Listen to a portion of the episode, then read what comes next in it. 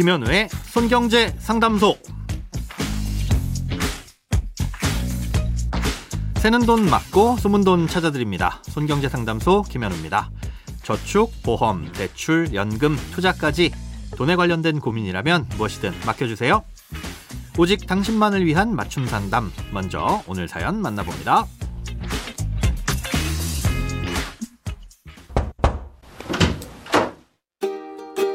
21년도에 처음 자취를 시작하고 이번 4월 26일에 2년 계약이 만료가 됩니다.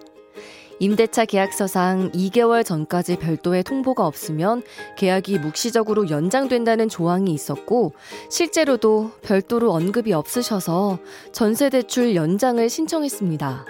그런데 지난달 말 집주인이 자신의 대출 금리가 너무 많이 올랐다며 미안하지만 관리비와 월세를 올려야겠다고 하네요.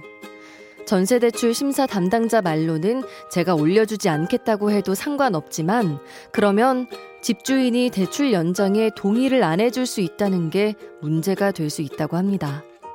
정말로 제가 계약서대로 월세와 관리비를 올리지 않겠다고 주장해도 되는지 만약 집주인분이 대출 연장에 동의를 안 해준다면 그건 합법적인 건지 궁금합니다.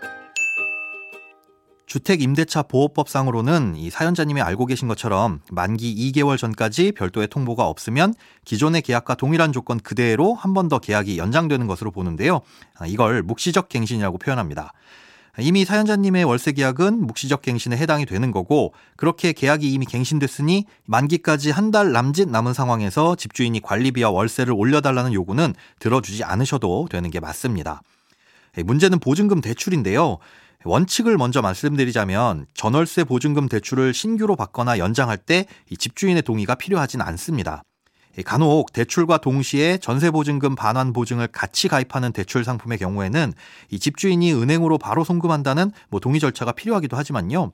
순수하게 대출만 받는다면 필요 없다는 뜻인데요. 이는 금융당국이나 국토부에서도 대출을 취급하는 은행에다 동의를 구하지 않도록 지도를 한 바도 있습니다. 네, 그런데 왜 대출 심사 담당자는 대출 연장에 동의를 안 해주면 문제가 될 수 있다고 했냐? 사실상 동의라고도 볼 수 있는 절차를 거쳐야 하는 상황이 벌어질 수도 있기 때문입니다. 전월세 보증금 대출은 이 세입자의 신용도와 소득을 바탕으로 한도가 정해지기 때문에 신용대출에 가깝습니다.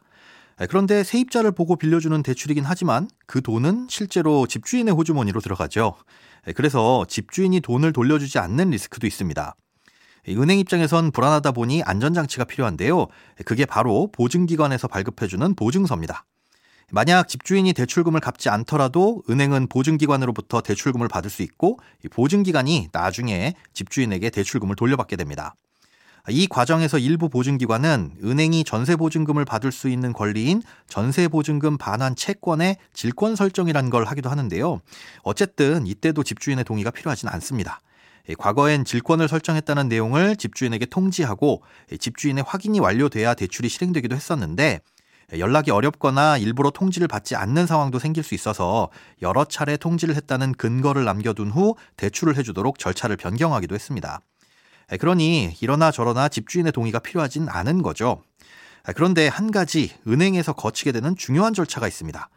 신규로 대출을 받든 기존 대출을 연장하든 은행에서는 해당 임대차 계약이 사실인지를 확인해야 되잖아요. 대출을 받을 때 임대차 계약서를 제출하긴 하지만 혹여 계약서를 위조해서 불법적으로 대출을 받으려고 할 수도 있으니까요. 그래서 집주인에게 해당 계약 내용을 확인하는 절차를 거치게 되는데요. 아, 이때 집주인이 악의를 가지고 그런 계약을 맺은 사실이 없다는 식으로 거짓말을 한다면 대출이 어려워질 가능성은 있습니다. 고의로 거짓말을 해서 재산상의 피해를 입혔다면 법적으로 잘잘못을 따졌을 때 집주인이 불리하겠지만 아예 은행에 연락을 회피한다면 별 도리가 없을 수도 있는 겁니다. 크고 작은 돈 걱정 혼자 끙끙 앓지 마시고 imbc.com 손경제 상담소 홈페이지에 사연 남겨주세요. 검색창에 손경제 상담소를 검색하시면 쉽게 들어오실 수 있습니다. 여러분의 통장이 활짝 오는 그날까지 1대1 맞춤 상담은 계속됩니다. 돈 모으는 습관 손경제 상담소 내일도 새는 돈 맞고 숨은 돈 찾아드릴게요.